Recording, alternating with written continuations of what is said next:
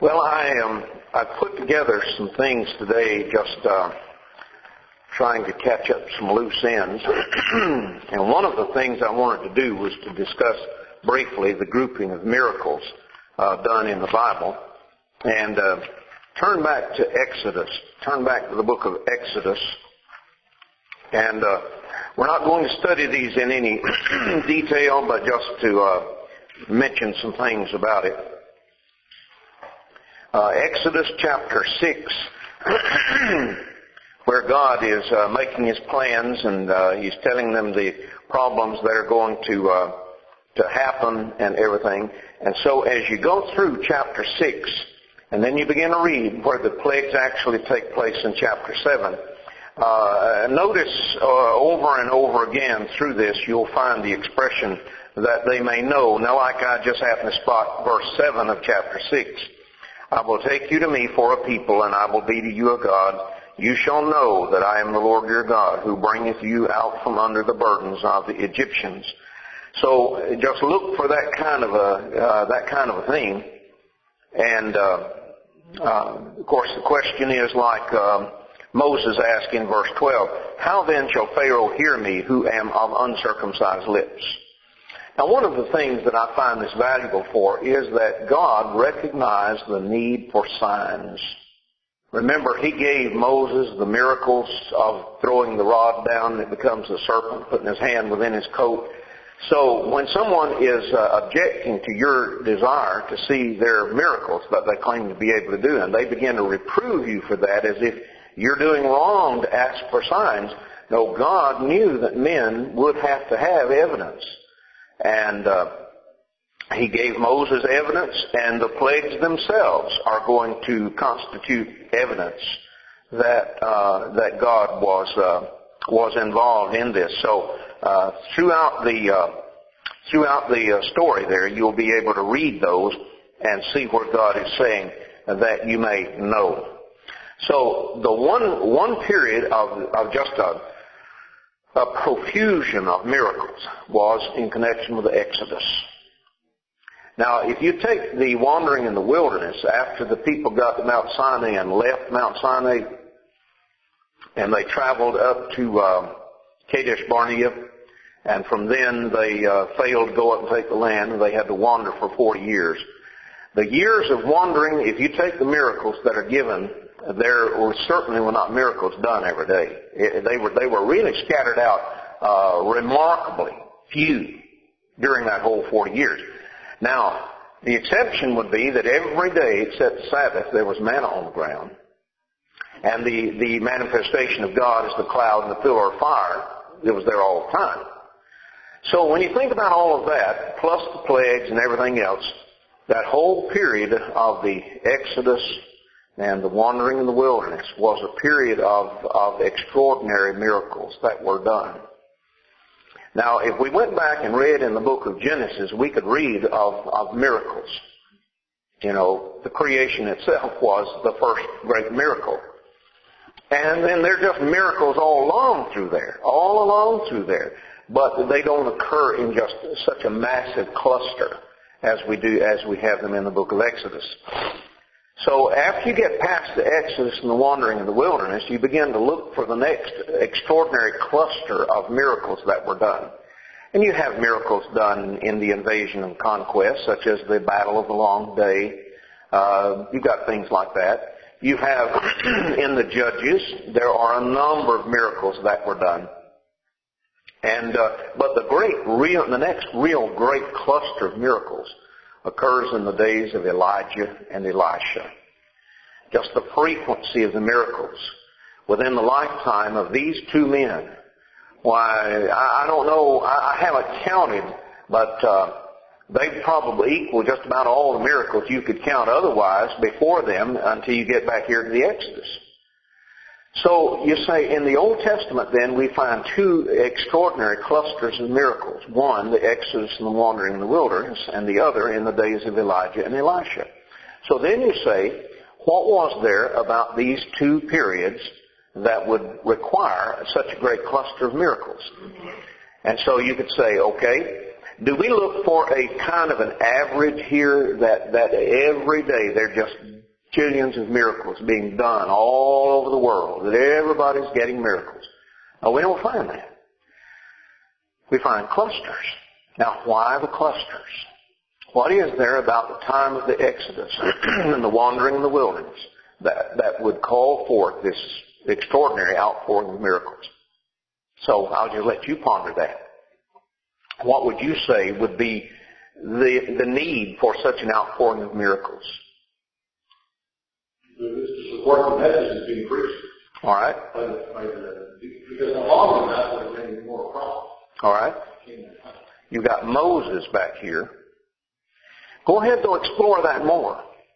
What is there about this period that would require a great outpouring of miracles? God is preparing his people to be. All right. That's right.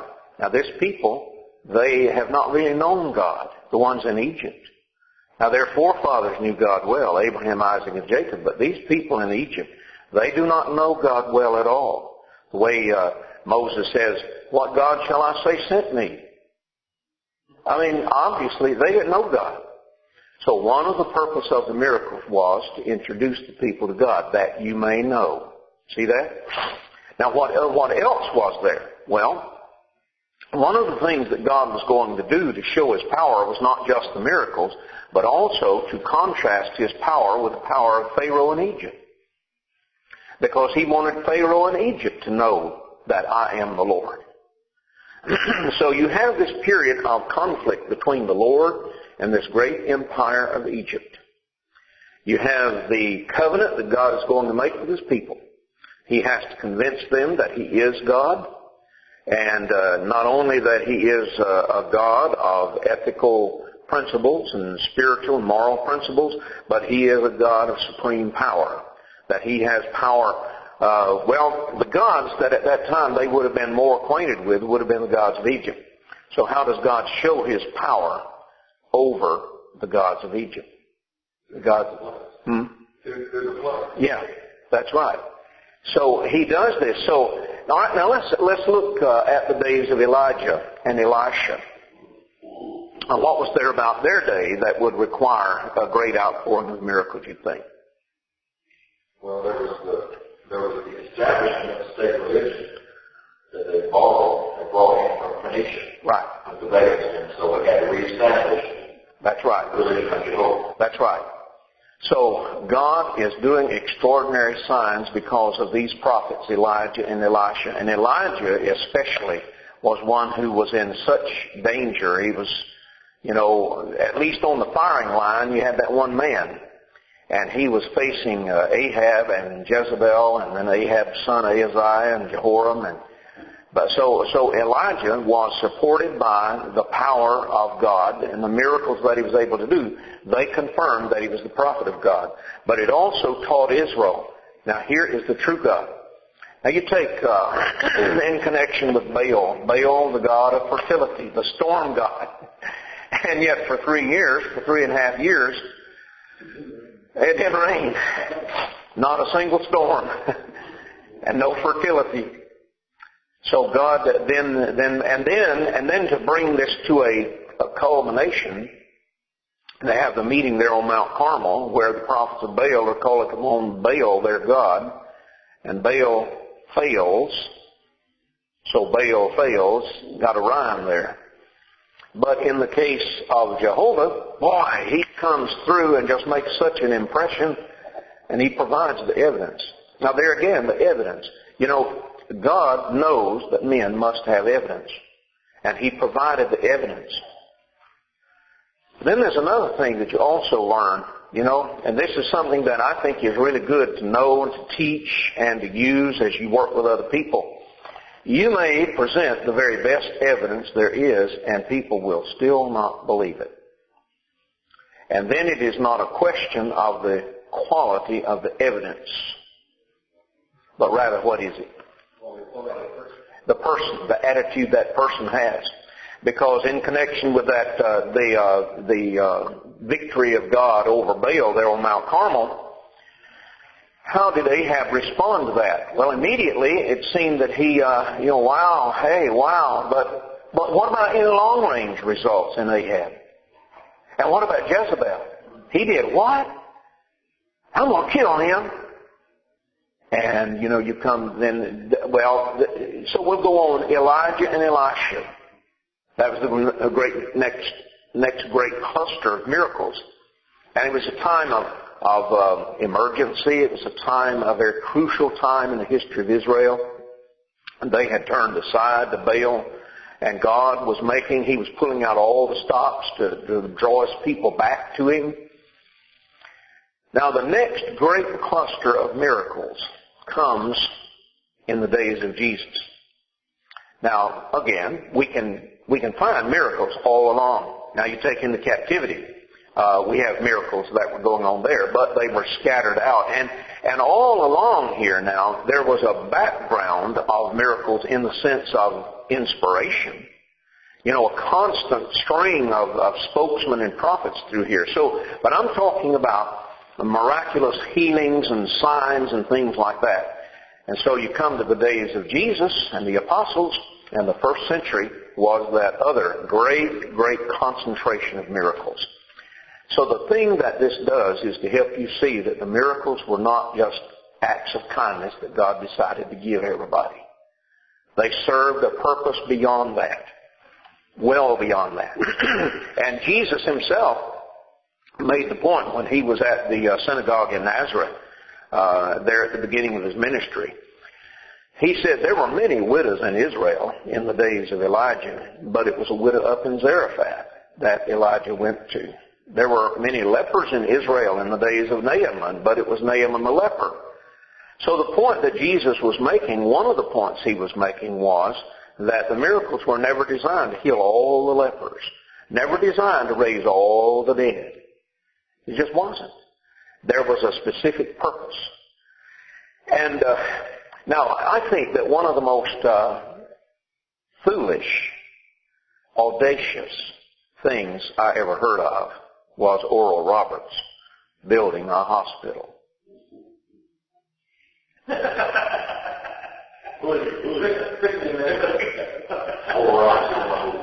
I'll explain. Oral Roberts was one of the most notorious, I use that word instead of famous, faith healers in the history of this country.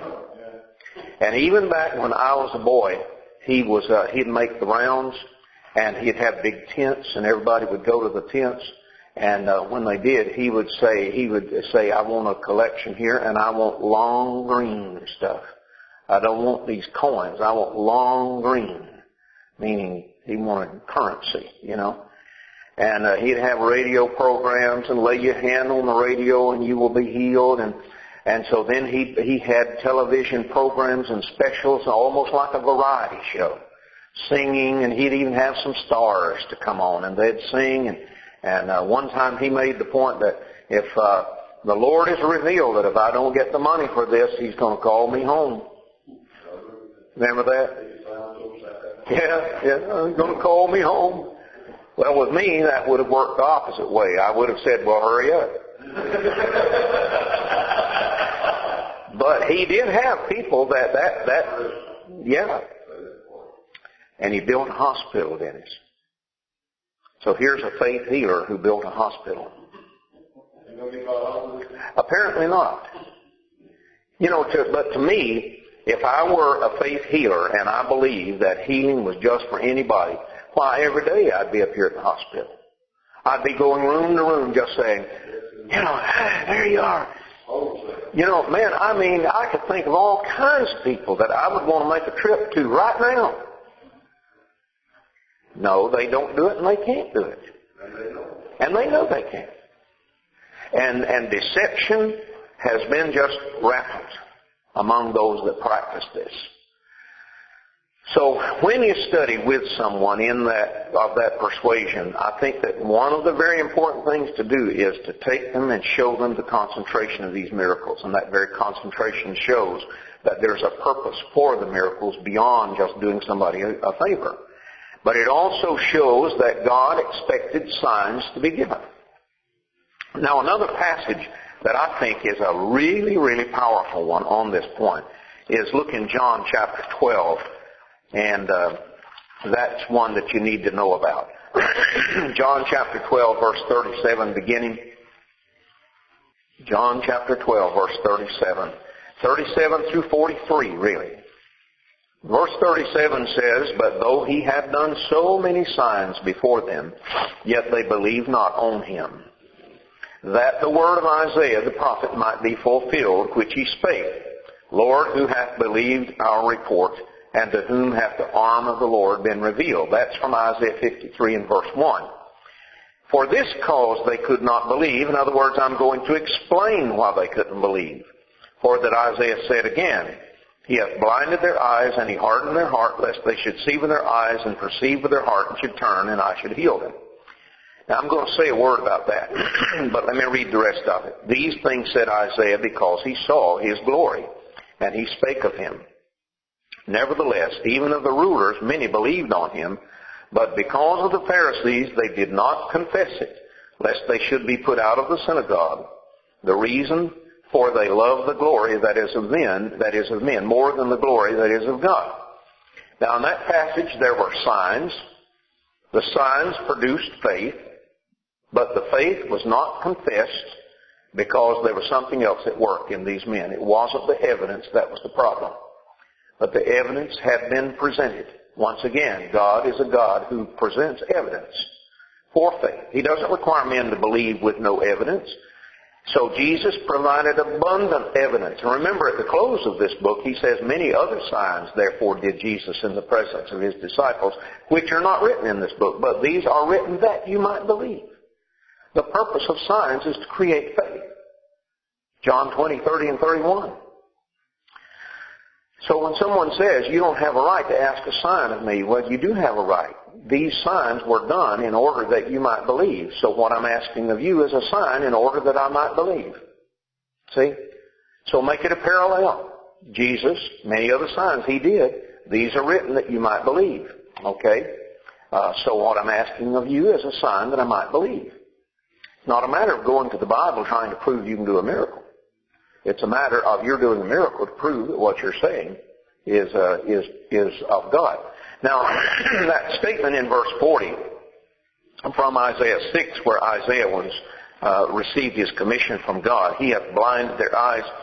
Of course, this is taken to mean that God took people who were really fine people and He just made them bad. He just blinded them and everything. Yeah, it was His fault. But the uh, the uh, context of Isaiah 6 shows that Isaiah was dealing with a people who were already stubborn and rebellious. And I can illustrate it like this. If you have a, a child that you're trying to deal with and the child has already demonstrated to you that uh, that he does not intend to do what you say. He's really showing a bad, raunchy attitude. He's not going to do what you say at all. What should you, what's going to happen when you tell him to do something? Yeah, it's just going to raise his hackles up. He's just, so what would you be supposed to do there? Just say, oh, I better not say anything. I better not tell him to do anything because it would make him harden his heart. No, that's not it. But by your telling him to do what he needs to do, when you know that it's just going to set his back up against you, you yet have to do that. Well, God was dealing with a people who had already shown that they were rejecting His will. He therefore knew that for Him to press His case upon them was just going to make them harden their hearts and close their eyes and uh, tell the spokesman, don't tell us that anymore. Get out of my face. I don't want to hear the Holy One of Israel anymore. But God is saying, I want them told anyhow. And when Isaiah said, how long am I supposed to do this? God said, till the cities are destroyed and the houses are burned and the land is left desolate. Now that means that because of the attitude of the people, this is what they're going to bring on themselves. God continued to press his case. Pressing his case made them, made their hearts harden. But it wasn't because God went in there and flipped some dip switches and, and just made their minds. Now that's the application people will make of it. But what you have to do is Actually, if you will look in, in at the uh, position of Isaiah 6, you might say, now why does Isaiah have his commission chapter 6 in chapter 6 and not in chapter 1 or 2? Well, it's because it comes right in the middle of a section where Isaiah is indicting the people of God for their stubbornness and unbelief and rebellion. So his commission given in chapter 6 is not primarily to tell about his commission. It is put there to add to the point about the stubbornness and rebellion of the people. That's why it fits there. It just perfectly illustrates God's attitude toward these people because of their rebellion and everything. So I just explained that there in, in the midst of that, of that passage. So um, let's move now to another topic that I want to do a little bit of work with you on, and that is miraculous divine healing. Let's look at that. Do you have a question? No, I just going to point that, that was very similar to the, the way that God said that He will Pharaoh, uh, harden Pharaoh's heart. That's right. That's right. Exactly. And if you study all the verses in the Exodus material, you'll find that mm, I think it's a little less than half the time it'll be Pharaoh hardened his heart, and then other times it'll say God hardened his heart. But that's exactly right, Dennis. Exactly the same thing. All right, now let's study about miraculous divine healing for a moment. Now the only problem I have with miraculous divine healing as something today is one of those words, miraculous. Because all healing is divine but it is not all miraculous. Now, in, in times past, in the days of the Bible, God did use healing as an act of confirmation to uh, prove that the uh, prophet was uh, uh his and create faith in people's minds. Now, like Hezekiah, when uh, when Isaiah conveyed to him the will of God that he be healed, give 15 more years to him, that wasn't so Isaiah could be shown to be a prophet but it was in order to create faith in Hezekiah and to, in, to strengthen his faith. So, um, but all healing is divine. Now, this is something that you have to be careful because sometimes I get the feeling that uh, that I'm coming across almost like a preacher excusing God, and we're just kind of making this up for public relations. But I really, really don't mean that. I really, really do believe that in the creation of man, God has designed healing into our bodies. We know that. We know that from scientific evidence as well. Not that that means anything. Bible's plenty for me. But nevertheless, we do have corroborating evidence in the various things in the body that are there to fight infection. And so healing is something that God has built into the human body. And there are extraordinary things that the body can do in order to heal itself. So all healing is divine in that it is divinely planned and provided. And one of the things that we have to be careful about is we sometimes don't count it as a divine blessing unless it is a miraculous one. And to me, one of the best illustrations of what we're talking about there is the uh, contrast between the manna and the produce of the land of Canaan. The manna was what kind of food? Miraculous. And they ate the manna until they crossed the Jordan and began to eat the produce of the land. When they began to eat the produce of the land of Canaan, the manna stopped. So what about the produce of the land? Was it a miraculous thing? But it was what? What was it? It was the blessing from God because He was giving them the land and therefore the produce of the land. It was as much a blessing of God as the manna was. In fact, He said to them, you didn't plant those crops, you'll eat them anyway. That's right. It was a blessing from my hand. Exactly. So to me, that, that is a beautiful contrast, but showing that whether it's miraculous or whether it is a providential blessing, it is nevertheless and equally a blessing of God. And we need to consider them a blessing of God. And uh, we also need, and I think that uh, 1 Corinthians 12 and other passages teaches this, that a gift from God may not be a miraculous one. Like you you may have an intellect that is given to you of God. And that is a blessing from God. It's not a miraculous one, but it's a blessing from God. So whether it's a miracle or whether it is an endowment that God has given you in life, it is a blessing from God. You need to consider it one uh, and use it. Uh, you need to use that. Like Barnabas was a, uh, a kind of an encouraging, a very encouraging guy. That was not a gift given to him miraculously, but it was one given to him by temperament. And therefore the apostles themselves recognized that named him son of consolation. So um, the idea of divine healing, it is created into the body. So whether it is miraculous healing or whether it is the divine healing that God has programmed into the body, it is equally a blessing from God. And so when, when I talk about having a cold and getting over the cold, then I can say, the Lord helped me get over that cold. Well, He did, but He didn't do it miraculously. But that doesn't mean He didn't do it. Almost we're wanting to say, we'll just pretend. We just pretend He no, He really did it. When He designed our bodies and created us, He designed it where the healing is there. So He is the one who receives the credit. He is due the credit. And when we pray for someone who is sick to get well, and they get well, it is not for us to say then how God healed them. Now, uh, I've known, uh, for example, I've known some cases where there were spontaneous cures of cancer. Usually when it happened, there was a very high fever involved. And uh, there are cases on record. There's a book written by a man named William Nolen, In Search of a Miracle. He was a surgeon. And it's probably out of print now, but you might go on Google and look for it. And you, it is a very, very interesting book. And he told in the book about some situations where, uh, like here was a man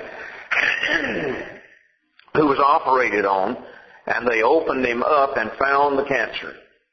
Well, that's too bad. So let's just sew him back up. So they did.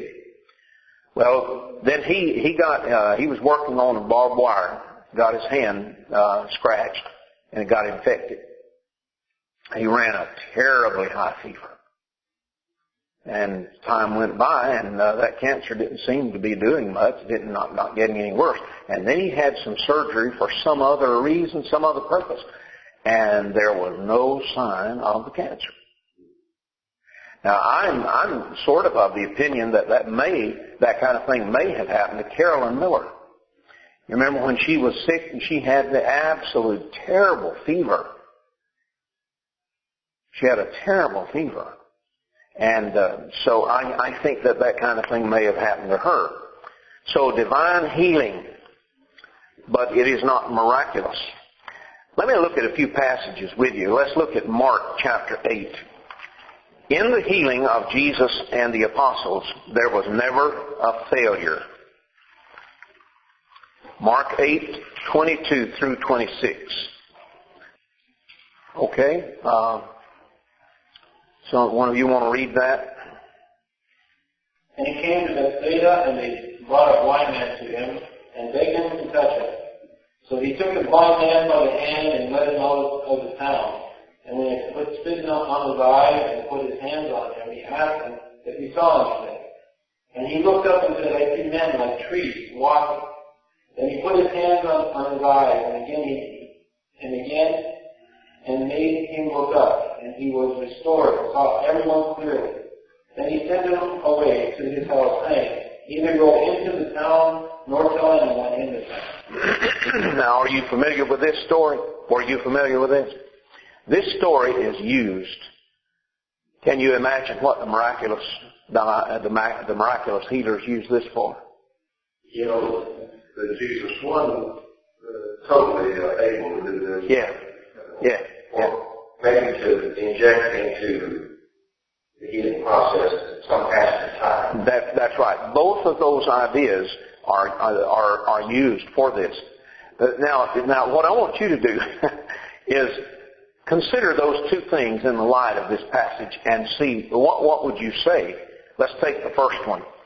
Uh, this this shows that Jesus uh, had trouble healing the man. Now, how would you like to affirm that proposition?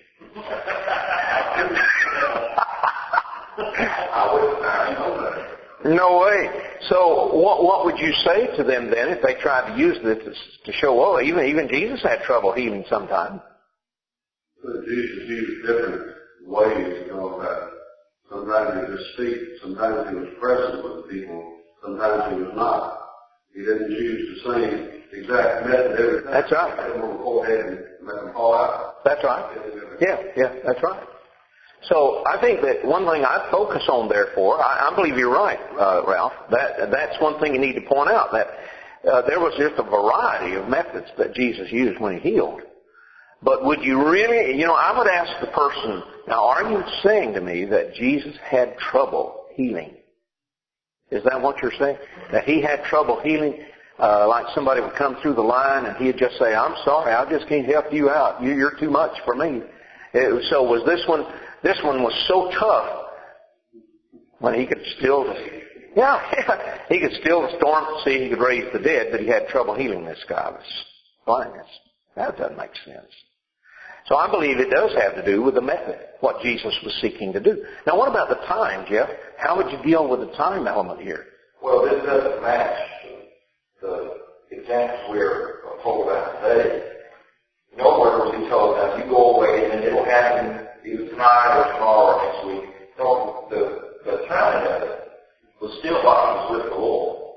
And it was virtually immediate, even so. I mean, if you think the time would have been taking him by the hand, bringing him out of the village. He gets out of there. Now then, consider. He spit on his eyes, so the guy's got his eyes closed. Jesus spits on his eyelids, lays his hands upon him. What do you see? Meaning, open your eyes and see what you see. I see men. I behold them as trees walking. In other words, just, just objects out here like trees. And he laid him on him again and then he could see everything clearly. Now, right there is about how much time that took. How much time was that from the time he spit on his eyes? No.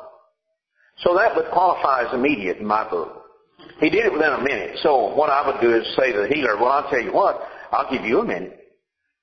You you go ahead and have a minute. I'll give you five minutes. Yeah, yeah, yeah. but you don't ever have a case where Jesus said, uh, a few days from now, you know, you, it, it'll take a while, it'll take a few days for this to get better and everything like that. So the healing was immediate. It was immediate. Um, another passage, uh, look at Matthew 17. Matthew 17, 14 through 18. Now this one is a really, really good one. 17, 14 through 18. Okay, Ralph, can you read that one? So, 14 through 18. Mm-hmm. They come, Uh, when they had come to the multitude, the man came to him kneeling down and saying, Lord, have mercy on my son, for he is epileptic, and suffers severely, for he often falls in the fire and often into the water. So I brought him to your disciples, but they could not cure him. Then Jesus answered and said, O faithless and perverse generation, how long shall I be with you? How long shall I bear with you? Bring him and cure me. And Jesus rebuked the demon and came out of him. The child was cured from that very hour. Now, the failure there was the disciples could not do it. But Jesus didn't have a problem doing it. Well, the disciples were as curious about it as you and I would be. Why were they not able to do it? So now read verses 19 through, uh, uh, through 20. Then the disciples came to Jesus privately and said, Why could we not cast it out? So Jesus said to them, Because of your unbelief, for assuredly I say to you, if you have faith as a mustard seed, you will say to this mountain, move from here, uh, here to there, and it will be, it will move, and nothing will be impossible for you. Now, in other in other passages, he says, uh, in fact, in the footnote here, uh, it adds, uh, "But this kind goeth not out save by prayer and fasting." And many have wondered what Jesus meant by that. Well, I don't think that the prayer and the fasting was necessarily connected with the healing itself, but with the idea they didn't have enough faith. It was they were of little faith. Now, what I want you to ponder about here is that this is chapter 17, a long time after chapter 10. And what had happened in chapter 10? The limited commission. And what were they supposed to be able to do on the limited commission? And remember, Peter had uh, walked on the water. These guys had done miracles. But when they were confronted with this epileptic, with the spirit, they couldn't deal with it. So you, you know, well, wonder why? Well, it had to do with their faith. Not the faith of the epileptic. Not the faith uh, of him. But it was the faith of the disciples themselves. Now, here's the thing. When, when Peter walked on the water that time and began to sink, he did successfully walk on the water at first. Why did he begin to sink? He began to see storm around him. He had doubts. That's right. He became afraid and the fear drove out his faith. Instead of the faith driving out the fear, the fear drove out the faith. And I believe, therefore, that what happened here, the violent way in which this boy was behaving under the influence of that spirit, I think he scared the skew out of those apostles. And suddenly, their faith was gone. And they could not heal him because they were scared to death. Uh, they said, man, look at that, wow. And they were just scared to death. It's so amazing to me. Yeah, I never see Jesus afraid. Whether it's in the storm or confronted by the most violent demons or whatever, he's not afraid. That's amazing. He's not afraid. He can handle the situation. Sometimes in his healing, he did require faith, but that was not the not an always thing.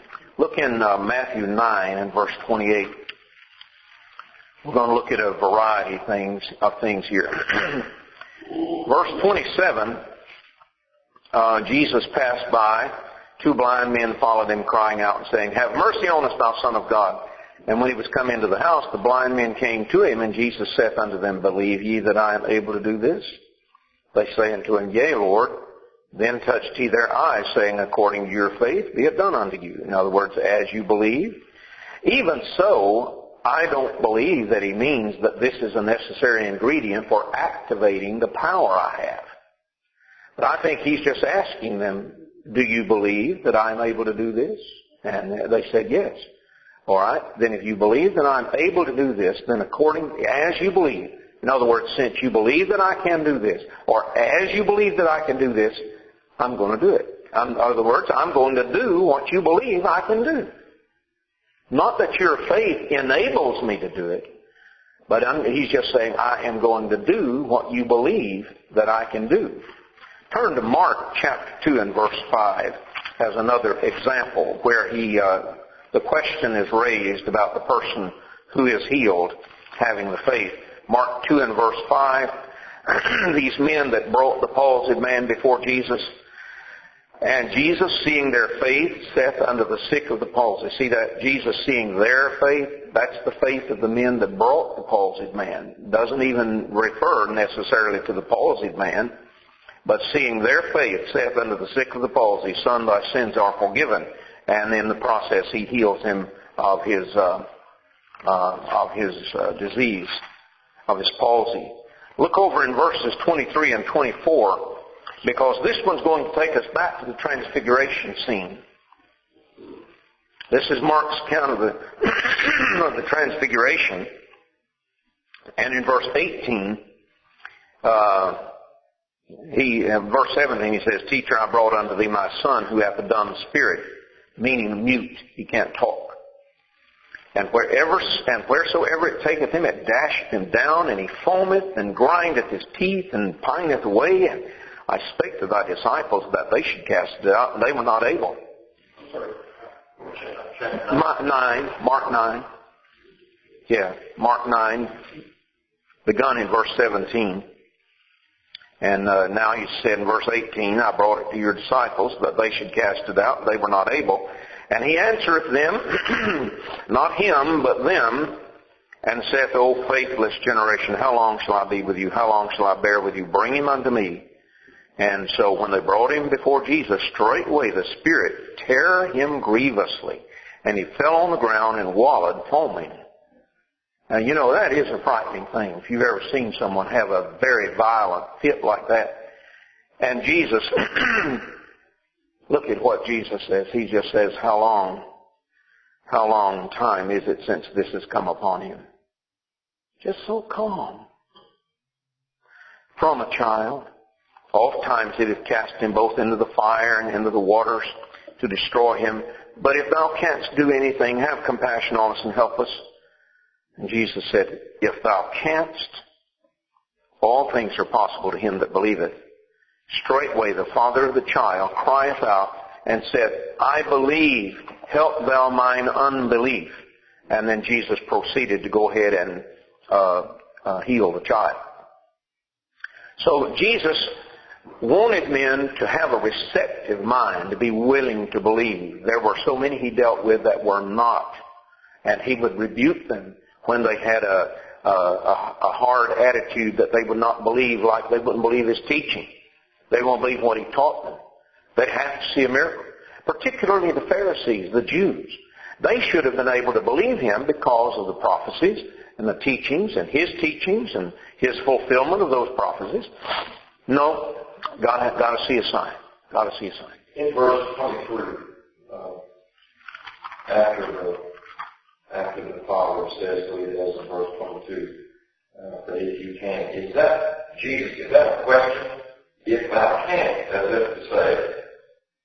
That's not the right thing to say to me. That might have an exclamatory statement. Yes. You can. Yes. So yours was a question. No, no. But I, I think that when Jesus was saying, if thou canst, it mine has an exclamation point also, but I think that Jesus was uh, making it a question. Are you seriously doubting whether I can do this or not? So I think that's what he was doing. But there are many other passages that show that faith was not required. It was not required. It was not even asked about. Like look in John 2, and we could just, we could just multiply these.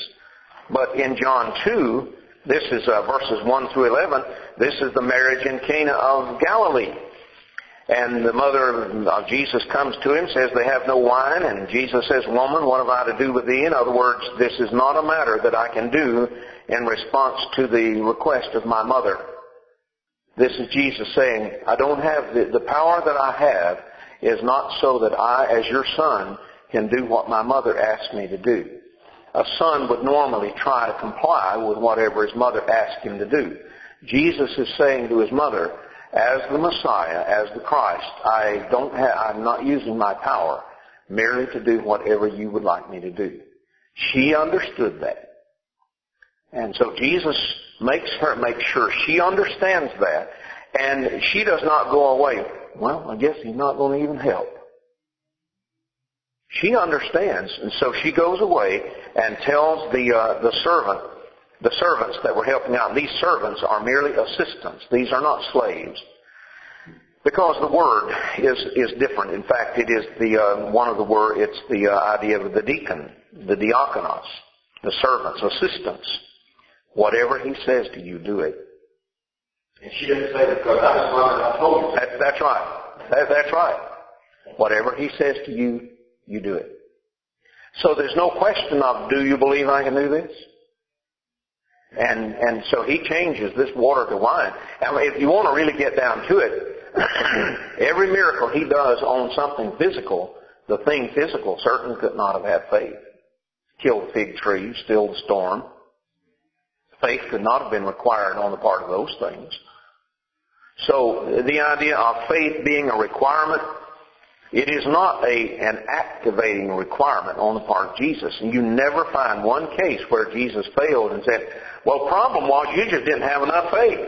And yet that's the constant cry of the faith healers when they fail. They say, well, you didn't have enough faith. That's what the problem was. You never once. And I, I would just say, when I'm dealing with people like that, I think it's really good to just say, now I don't know of any passage where, where that happens. Maybe you do and leave it in their court to supply the passage that shows that Jesus tried to heal somebody and he couldn't do it, and it was because they didn't have enough faith. Where did Jesus fail? And then where did he fail because the person didn't have enough faith? Uh, look in 7, uh, Luke, yeah, I better tell you the book. Luke 7, 11 through 17. We could just, oh, we could get so many examples of this, but look at the story that's referred to there. And this is the only account this story is in. You know what that story is? Yes, the raising of the son of the widow of Nain. Nothing said about faith. And of course the man who was raised was dead and therefore did not have faith. And look at, uh, all right, uh, look at John 5. John 5, 1 through 9. Now this has to do with a lame man that Jesus healed at the uh, pool of Bethesda in Jerusalem. so look at what happens when Jesus comes up in verse 6. When Jesus saw him lying and knew that he had been now a long time in that case, he, uh, he said unto him, Would you be made whole? Sir, I have no man when the water is troubled to put me into the pool, but while I'm coming another stepped down before me. Arise, take up your bed and walk. Now, did the question of faith even come up in that discussion? See? Didn't even come up. In fact, the only time that we can think of when a deficiency of faith was involved in the equation it was on part of the cost. Exactly. The ones who were going to be administering the miracle, not the ones who did receive. That's right. And So, the Lord took care of that. that's right. And maybe we need to point out that maybe your failure to heal is your faith. Your faith. You don't have enough faith. This man didn't know it was going to heal. No. The question of healing, That's right. miraculous healing never came Exactly. Exactly. Yeah, exactly. See? Yeah, yeah. That that man thought that that was what Jesus was talking about. He had no idea. That's right. No idea. Well, um, let me uh, say just a few words about the indwelling of the Holy Spirit. Uh, and the first thing I want to say is that men have made that a theological issue. They've made it a theological term. Because they don't usually go around talking about the indwelling of Jesus or the indwelling of God, and yet we can find passages that talk about Jesus dwelling in us, about God dwelling in us. Here's the Holy Spirit dwelling in us. So when we read these passages, then we begin to say, well, it says He dwells in us. Well, I know it does. So how does He do it? Is there no how involved? Uh, did God dwell in the temple? Yes. How? Solomon says, we know that your presence will not actually dwell in this building that we have made. Heaven and earth cannot contain you.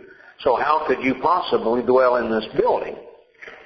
So the whole idea of dwelling uh, refers to the influence of that being, whether it's God or Christ or the Holy Spirit, being in your life.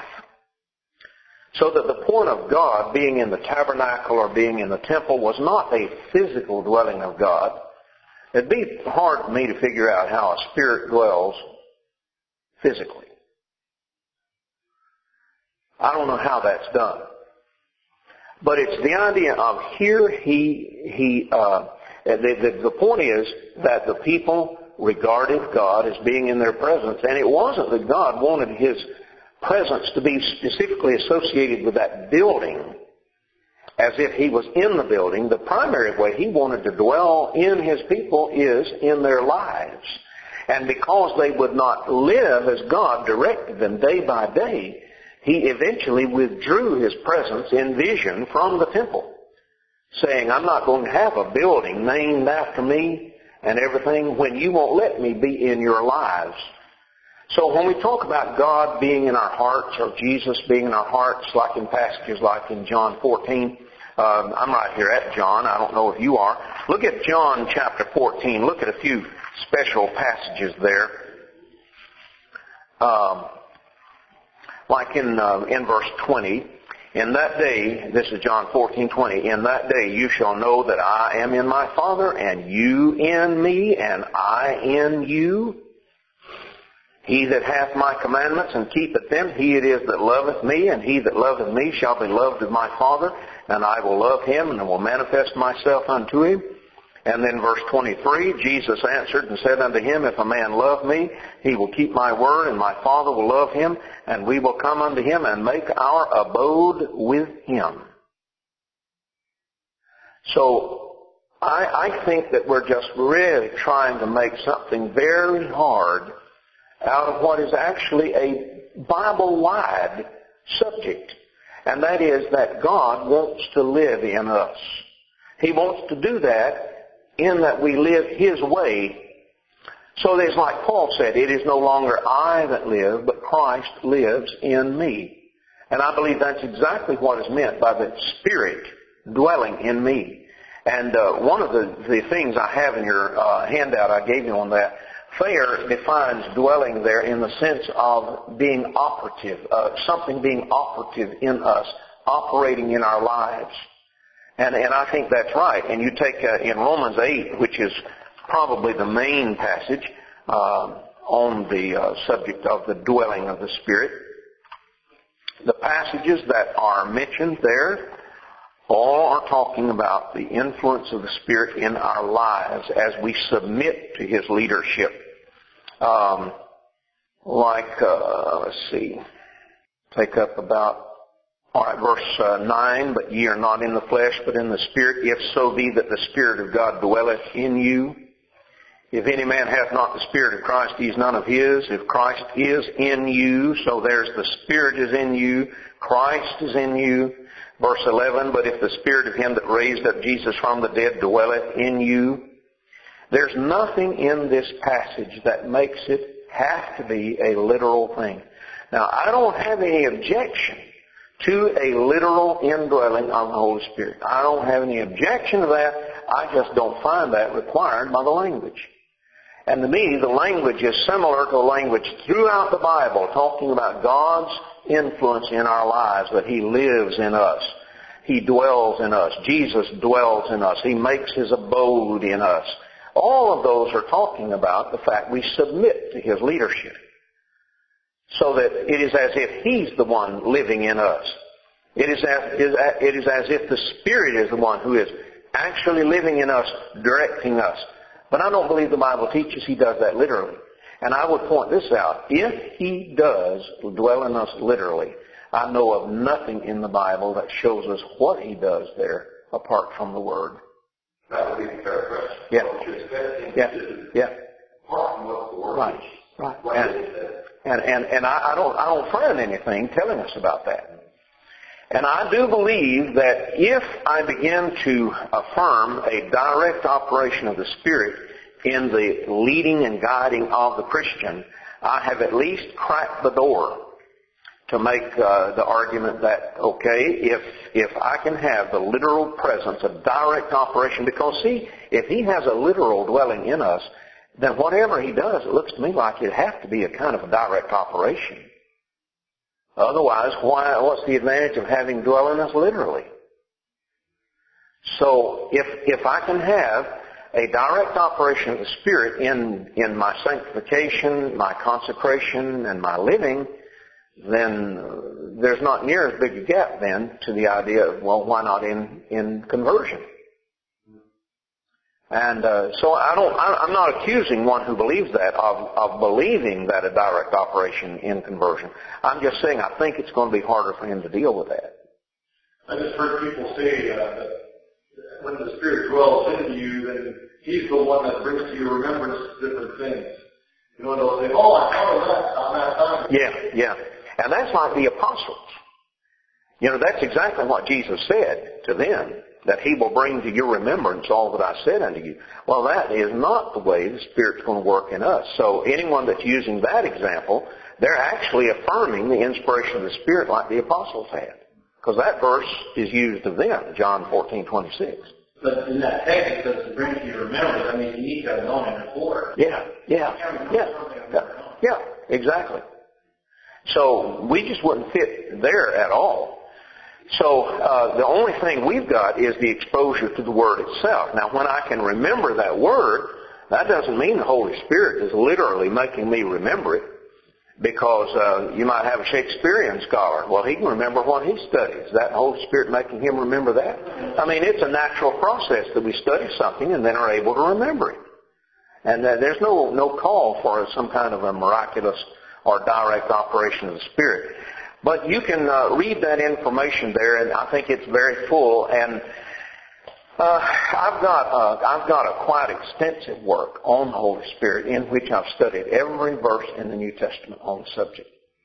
But it would be way too much for us to go through, and it was also too much for me to want to print out one for everybody.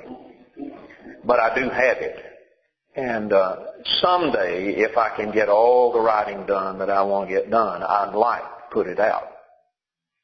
Um, but years ago, I did that study in radio sermons, and then I've gone back and, and refined it. And there was a dear lady way back there who uh, took the recordings of those sermons and transcribed them. Her name was Ada Upton. And just a, oh, two or three years ago, uh, don't know if you remember, Ralph or Jeff, uh, but I had to drive out. I drove out to Arkansas to conduct her funeral that was the lady that transcribed those notes for me. Yeah, yeah. Because it meant that much to me. It really meant a lot to me for what she had done. And she was a, oh, she was such a wonderful, strong woman. Someday I need to tell the story of what she did to be a Christian. But anyway, well, time is up and I'm going to have to run, but I have surely enjoyed being with you this week. And I'll see you this afternoon, Lord willing, uh, before you get away. So, we'll just close at this point.